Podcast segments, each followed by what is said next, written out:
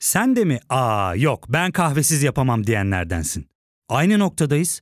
İlk ve tek kahve üyelik uygulaması Frink'le tanış. Hem bütçeni koru hem de hiç bitmeyen kahvenin tadını çıkar. Yakınlarından terapinin onlara ne kadar iyi geldiğini dinlesen de kendin için bir şeylere başlamak zor geliyor olabilir. Ya da sevdiklerine yardım etmeye istekliyken kendi ihtiyaçlarını görebilmek. Hayvel, uzman psikologlarıyla kendi ihtiyaçlarını bulmanda sana destek olacak. Terapi yolculuğuna başlamak için detaylı bilgi bölümün açıklamalarında.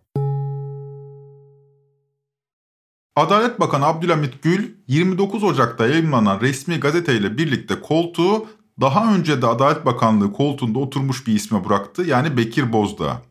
Cumhurbaşkanlığı hükümet sisteminin yürürlüğe girdiği bu 3,5 yılda koltuğundan olan bakan sayısı böylece 7'yi buldu. Ama Gül'ün istifası öncekilerden biraz daha farklı. İktidar içinde bir iktidar savaşı yaşanıyor ve artık bu gizlenemiyor. İşin içinde Soylu da var, Pelikan da. Ben Ozan Gündoğdu. Tren Topi'nin bu bölümünde istifa sürecine yakından bakıyoruz.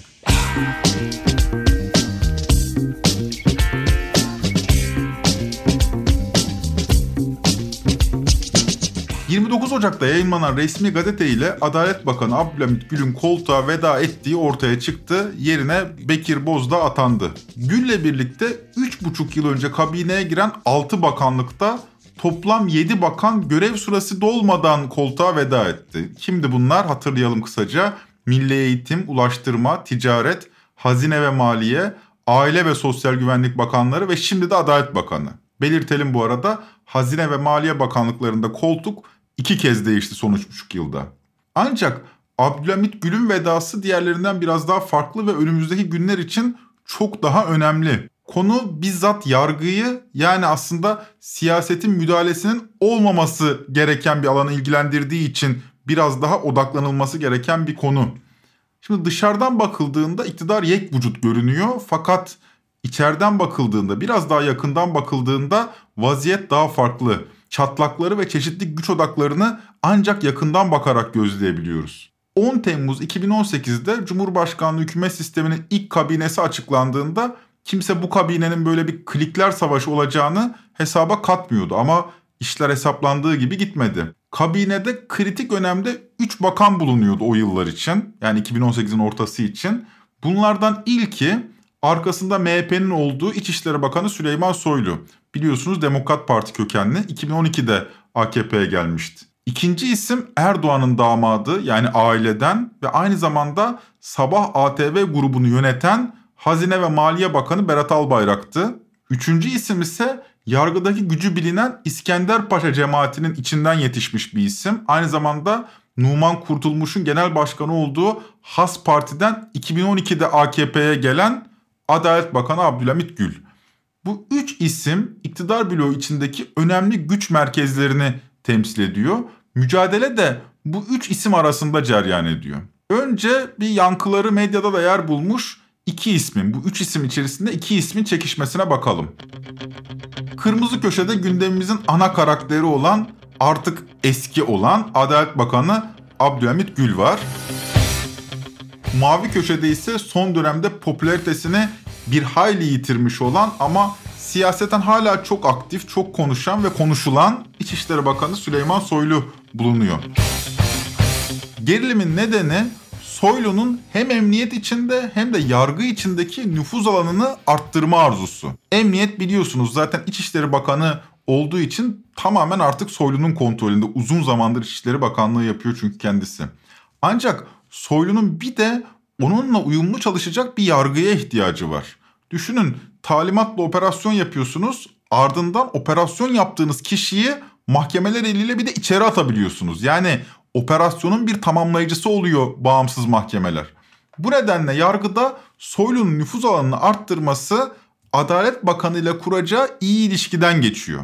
Fakat 2018'in ortasında kabine açıklandığında kimse Abdülhamit Gül'ün Soylu'nun karşısında bu kadar dişli çıkacağını hesaba katmamıştı. Emniyetin gerçekleştirdiği pek çok operasyon mahkemelerde delil yetersizliği nedeniyle akamete vuruyordu.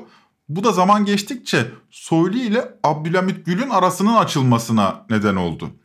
Bu gerilim bundan bir yıl önce artık kamuoyuna sızmaya başladı. Soylu ile Gül arasında kameralar önünde yaşanan ilk kavga bundan tam bir sene önce dışarıdan gözlemlenmeye başladı. Süleyman Soylu'nun annesiyle paylaştığı bir fotoğrafın altına küfürlü bir yorum yazılmıştı o yıllar için, o dönem için söylüyorum. Ancak dava edilen şahıs mahkeme salonundan denetimli serbestlikle serbest bırakıldı. Olayın ardından Süleyman Soylu Twitter hesabından 20 Ocak 2021'de şu açıklamayı paylaştı. 45 gündür anam hastanede. Annemle fotomun altına küfreden alçak mahkemeye çıkıyor ve adli kontrolle serbest. Ne yapmalıyım? Bakan olsam ne yazar? Millet devlet işleriyle boğuşurken anasının namusuna sahip çıkmamak ne ifade eder? Şimdi çok duygusal bir çıkış bu Süleyman Soylu adına ama tabii bunun bir arka planı var. Soylu annesine dönük bir hakaret davası üzerinden aslında taleplerinin mahkemelerde karşılık bulmadığını taraflara duyurmuş oluyordu kameralar önünde veya sosyal medya aracılığıyla. Ben gerekeni yapıyorum da Adalet Bakanı yapmıyor aslında diyordu. Aradan 24 saat geçmedi. Soylu'ya cevap üstü kapalı da olsa Abdülhamit Gül'den geldi. Şimdi hakimi yerine bazen sosyal medya mahkemesi kuruluyor. Hatta infaz bile ediliyor. Klavye başına geçip her gün sosyal medyada bana tutuklama siparişi ya da tahliye siparişi verenlere sesleniyor. Türkiye Cumhuriyeti bir hukuk devletidir. Burada kanunlar işler, kurallar işler, usuller işler, işlemeye de devam eder. Adalet Bakanlığı'nın hakim savcı cübbesi yoktur. Görevim süresince o cübbeyi giymedim ve hiç kimse kusura bakmasın o cübbeyi de asla giymeyeceğim görevim boyunca. Gül ile Soylu arasındaki kameralara yansıyan gerilim bununla da bitmedi. Tren Topi'nin 95. bölümünü dinleyenler hatırlayacaktır. Süleyman Soylu'nun 26 Ekim 2021'de metruk binalara ilişkin yaptığı açıklamada paylaşmıştık o bölümde. Soylu muhtarlara şöyle demişti. Efendim mahkeme kararı var biz yıkamıyoruz. Ya arkadaş sen gece yık mahkeme kararı senin arkandan gelsin. Şimdi böyle bir açıklama tabii o dönem için gündem olmuştu ve yine cevap bu sefer 8 Kasım'da Abdülhamit Gül'den gelmişti. Değerli arkadaşlar bizim rehberimiz hukuktur, bizim rotamız hukuktur, bizim kılavuzumuz hukuktur. Biz yapalım, hukuk arkadan gelsin değil, hukuk önden yürüsün, biz ona göre kendimizi ayarlayalım anlayışıdır hukuk devleti. İlk açıklamada Soylu annesine dönük bir hakarete, ikinci açıklamada da metruk binalara ilişkin bir konuşma yapıyor. Bunlar tali konular. Halbuki değinilen bu konular buzdağının görünen kısmı. Soylu'nun emniyet operasyonlarının mahkemelerde sonuca ulaşmamasına ilişkin şikayeti asıl suyun altındaki kısım. Bu kavgaların kamera önüne taşınması ise aslında kavganın nedenli çetin yaşandığını da aslında gözler önüne seriyor. Fakat Soylu ile Gül arasındaki çatışmada taraflar yalnız değil. Yani sadece Soylu ve Gül yok ortada. En başta belirttiğimiz gibi Güçler Savaşı'nda bir başka aktör de devrede. Bu bölümde biraz da orayı irdeleyeceğiz. O da hangi güç derseniz İstanbul'daki Çağlayan Adliyesi'nde son derece güçlü olduğu bilinen bir grup var. Bunun adına İstanbul grubu deniyor. Bu grubun Erdoğan'ın damadı Berat Albayrak'la da ilişkisi bulunuyor. Şimdi işler bayağı dolayısıyla sarpa sarmış durumda. Gelin bu gruba biraz daha yakından bakalım. Tarih 31 Ekim 2019. Hakimler ve Savcılar Kurulu kış kararnamesini yayınlamış ve aradan sadece 1-2 saat kadar geçmiş. İstanbul'da görevliyken bu kararname ile teamüllere aykırı biçimde Afyon'a sürülen bir hakim var. Bu hakimin adı Ali Haydar Yücesoy. Ali Haydar Yücesoy, Hakimler ve Savcılar Kurulu'nun kararnamesini görünce belli ki veryansın ediyor ve bu veryansını Twitter hesabından dile getiriyor. Ve şöyle yazıyor Hakim Yücesoy.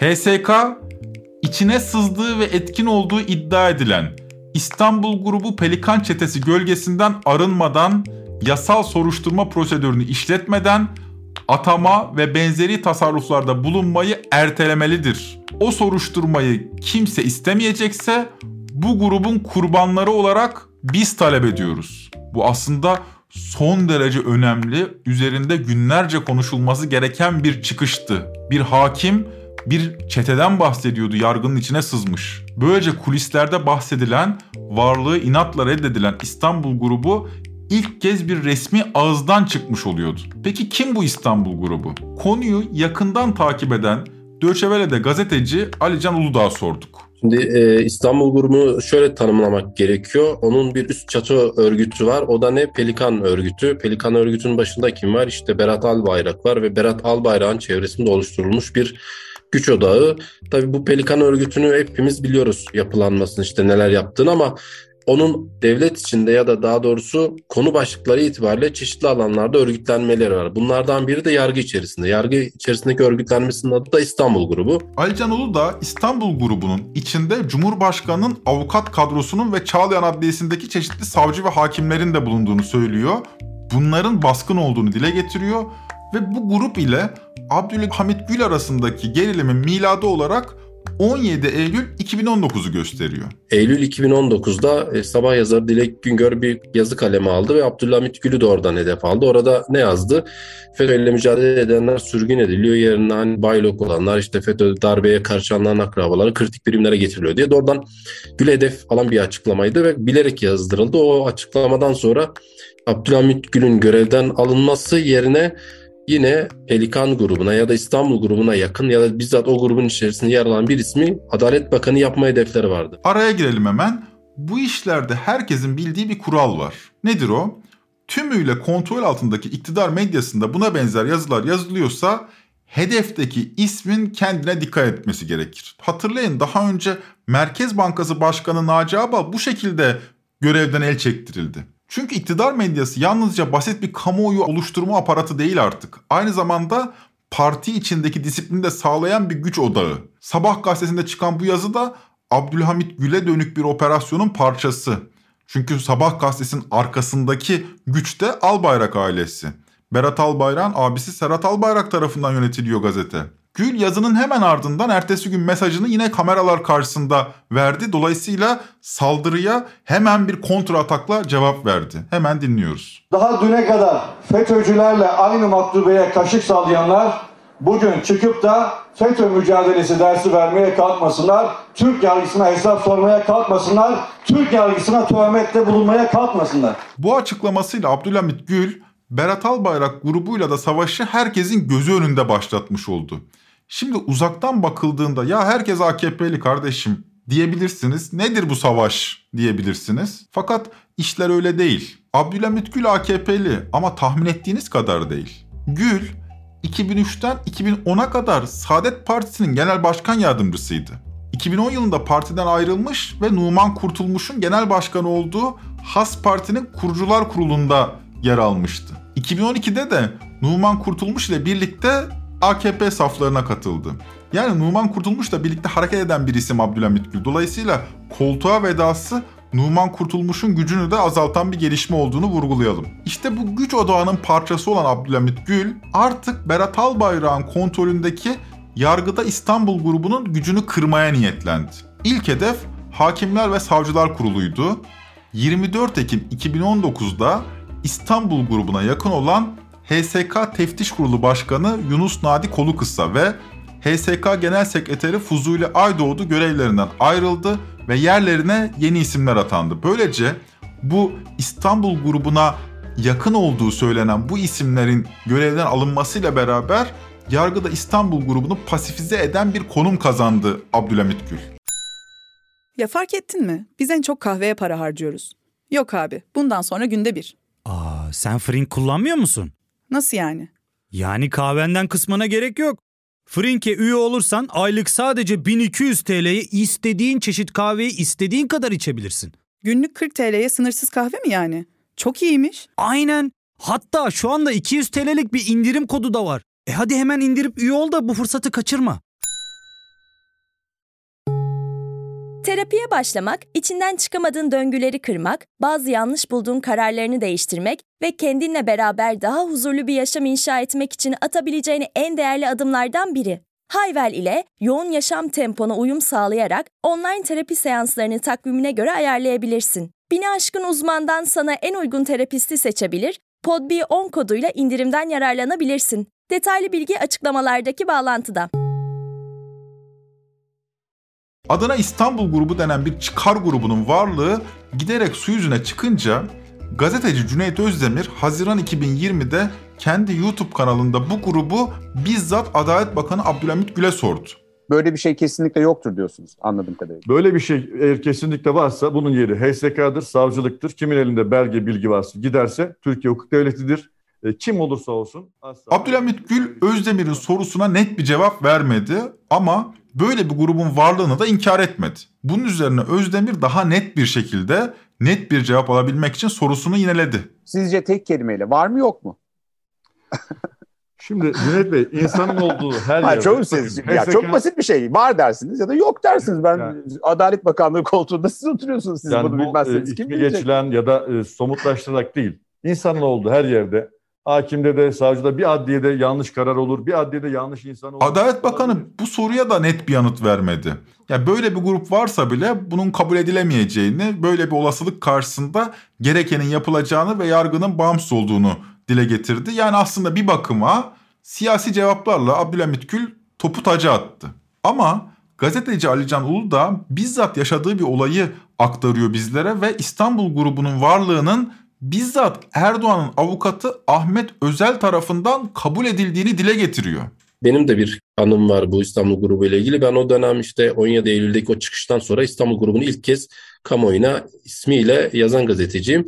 Birkaç kez böyle haberler yazdıktan sonra beni Ahmet Özel ve onun e, eski bir orta var. Yine Cumhurbaşkanı avukatlarından adını şu an anımsayamadım. Onlar aradı ve sen bizim hakkımızda işte haberler yapıyorsun ama bizim cevap hakkımızı gözetmiyorsun. Neden bizi aramıyorsun gibisinden böyle bir sistemle karışık diyalog kurmaya çalıştılar. Ben de tabii ki gazeteci olarak benzer durumlarda ararsınız savunma hakkını, cevap hakkını alırsınız ama burada Cumhurbaşkanı'nın avukatlarının her konuda böyle demeç vermeye açık olmadığını biliyoruz yani gidip de İstanbul grubu hakkında yazı yazıyoruz siz ne diyorsunuz dediklerinde kabul etmesini beklemiyoruz tabii ki. O yüzden aramadım ben. Ama kendisi şöyle bir şey dedi. Yani ben dedim hani İstanbul grubu ne yani yok mu dediğimde hayır dedi İstanbul grubu var. Bizzat Ahmet Özel bana telefonda söyledi. İstanbul grubu var. Biz hani çok farklı e, görüşten insanlar bir araya geldik. İçimizde hakimler de var, savcılar da var, avukatlar da var. Böyle bir amacı olmayan, bir hani birliktelik olan sanki şey böyle hani okey masasına oturmuş dört tane arkadaşmış gibi bahsetti ama bir grup olduklarını ilk kez bana orada telefonda ifade etti. Dinlediniz. Gerçekten sadece birbirlerini seven, sayan apolitik bir grup mu bu İstanbul grubu? Bu sorunun cevabını alabilmek için Alican Uludağ şahsen arayan ve İstanbul grubunun varlığını bizzat kabul eden Ahmet Özel'in kariyerine bakalım. Kendisi Erdoğan ailesinin ve Berat Albayrak'ın şahsi avukatı. Kamuoyu onu aynı zamanda FETÖ'den yargılanan 17-25 Aralık'ın ardından Zaman Gazetesi'nin %10'unu satın alan, yani Zaman Gazetesi'nin ortağı olan Rixos Otel'in sahibi Fettah Tamince'nin avukatı olarak da tanıdı. Tamince Zaman Gazetesi'nin ortağı olmasına rağmen FETÖ'den beraat etti. Tabi hal böyle olunca çok da kıyamet koptu. Çünkü birçok isim FETÖ'den hiç gözünün yaşına bakılmazken içeri atılıyordu. Zaman Gazetesi'nin sahibi Cumhurbaşkanı Erdoğan avukatı tarafından savunuluyor ve FETÖ'den beraat ediyordu. Yine iktidar için nasıl bir misyonu var dolayısıyla bu İstanbul grubunun derseniz buna benzer olaylarda aramak lazım. Alican Uludağ'ın aktardıklarına göre Osman Kavala davasından Sözcü ve Cumhuriyet gazetelerine açılan davalara işte Canan Kaftancıoğlu'na varana kadar pek çok siyasi davada temel aktör işte bu İstanbul grubu. Fethullahçılar gidip Pensilvanya'dan icazet alıyorlarsa, davaları orada şekillendiriyorlarsa benzer siyasi davalarda örneğin Sözcü davasında, Cumhuriyet davasında ya da İstanbul'daki işte Canan Kaftancıoğlu'nun yargılandığı dava benzer birçok bir siyasi dava sürekli hep dikkatinizi çekmiştir. İstanbul'da mutfağa konulur, pişirilir ve fırına verilir. Oradan servis edilir. Ankara'da Demirtaş davası dışında çok siyasi operasyon yapılmamıştır. O yüzden Abdülhamit Gül 2017'de Temmuz ayında bakana geldikten sonra bu tür siyasi operasyonların böyle bir nevi frene basarak engellemeye çalıştı. Onu aşan şeyler oldu dediğim gibi Osman Kavala davasında, Selahattin Demirtaş davasında ama yine de bir hukuk çizgisinde gitmesine özen gösterdi. Boyunu aşan şeyler oldu, gücün yetmediği şeyler oldu ama işte o noktada İstanbul grubuna bu tür e, siyasi operasyonları yaptırdılar. Sözcü davasında, Cumhuriyet davasında doğrudan sarayla işte Cumhurbaşkanı Erdoğan avukatlar üzerinden oradan yargıya inen bir böyle e, hat açılmıştı ve o hat üzerinden bütün yargıdaki siyasi dosyalar hazırlanıyordu. Bunun da dediğim gibi İstanbul grubunun tamamen etkisiyle yapılan şeyler. Hatta sonraki süreçte İstanbul grubu hani yayılıp Ankara'ya da egemen olmaya çalıştığı e, süreçler oldu. Örneğin yargıda terör davalarına bakan Yargıtay 16. Ceza Dairesi'nin bir üyesi Yargıtay üyesi olduktan sonra o daireye atandı ve ilk gün diğer üyeleri şöyle ifade kullandı. Ben burada İstanbul grubun temsilcisi olarak geldim. Kulislerde bunu bizzat şahit olan kişiler var. Bunu açıkça söyleyebiliyor. İşte mesela Osman Kavala iddianamesini hazırlayan, casusluk suçundan iddianameyi hazırlayan eski İstanbul Başsavcı Vekili Hasan Yılmaz o gruba yakın bir isim olarak anılıyor ve Adalet Bakanı'nın Abdülhamit Gül'ün yardımcısı olarak... Yine araya girelim. İstanbul grubuna bağlı çalışan savcılardan biriydi Hasan Yılmaz. 2019'da Abdülhamit Gül'ün HSK'da İstanbul grubuna bağlı isimleri tasfiye etmesinin ardından bir yıl sonra yani 2020'de bu sefer İstanbul grubu Abdülhamit Gül'den rövanş aldı. Ne yaptı? Hasan Yılmaz yani İstanbul grubu içindeki bir savcı Abdülhamit Gül'ün yardımcısı olarak atandı ve Cumhurbaşkanı tarafından atandı. Artık Gül'ün her adımından İstanbul grubun haberi olacaktı. Gazeteci Alican Uludağ da bu atamanın Abdülhamit Gül cephesinde rahatsızlık yarattığını vurguluyor. Yani uzunca bir süredir Berat Albayrak'ın yönettiği bu grup ile Abdülhamit Gül arasında bir mevzi savaşı olduğunu gözlüyoruz. Sonunda kazanan taraf belli oldu.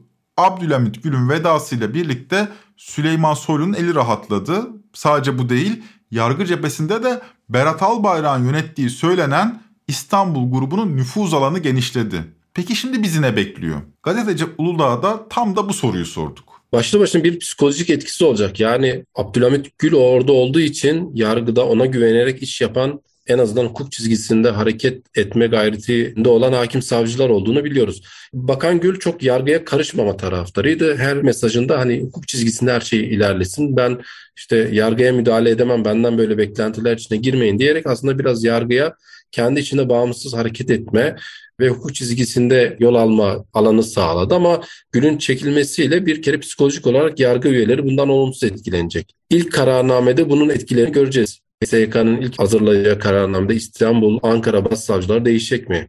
Çünkü bunlar Gül'e yakın muhafazakar e, isimler. Onlar görevden alınıp yerine İstanbul grubuna yakın isimler atanırsa tabii ki ondan sonra Başsavcının altındaki başsavcı vekillikleri, o diğer terör olsun, diğer özel soruşturma büroları olsun oralarda değişim yaşanacak ve ondan sonra o bekleyen, uyusulan dosyalar mutlaka vardır. Ya da seçim sürecine giderken muhalefete yönelik soruşturmalarda ben artış bekliyorum. Çünkü bu İstanbul grubun egemen olmasıyla bir de tabii Soylu etkisi var. Polisin de hazırladığı dosyalar var. Bu ikisi bir arada bir ittifak halinde olursa yeni operasyonların olmaması olası değil. Yeni operasyonların olmaması olası değil diye bitiriyor Uludağ. Buranın altını çizmek gerekir. Türkiye'yi bekleyen bir seçim süreci var ve şu zamana kadar beklediğimiz en gergin seçim. Görünen o ki kabine de yaklaşan seçime hazır hale getiriliyor. Muhalefete dönük emniyet ve yargı üzerinden gerçekleşecek operasyonların hız kazanması da muhtemel. Hedefte muhalefetin gözde belediyeleri Ankara ve İstanbul olabilir. Bunlar konuşulan konular. Son dönemde Soylu tarafından gündeme getirilen İstanbul Belediyesi'ne terör soruşturması sanırım en yakınımızdaki örnek bekleyip göreceğiz. Yalnız bir şeyin altını çizmemiz gerek. Bölüm boyunca yaşanan gelişmeleri taraflı yorumlardan kaçınarak aktarmaya çabaladık. Ancak bu bağımsız olmasını beklediğimiz yargı organı içinde yani anayasal sınırları içinde olmasını beklediğimiz yargı organı içinde iktidara yakın bir grubun çıkar odaklı hareket etmesini normal karşıladığımız anlamına gelmemeli. Bu son derece anormal bir durum. Altın çizelim. Tüm bu yaşananlar hukuksuz şeyler. Dolayısıyla biz bunları normalleştirmeye çalışmıyoruz. Diyoruz ve 105. bölümünde böylelikle sonuna geliyoruz. Trend Topi'yi Podbi Media ile beraber hazırlıyoruz. Bir sonraki bölüme kadar kendinize dikkat edin, takipte kalın.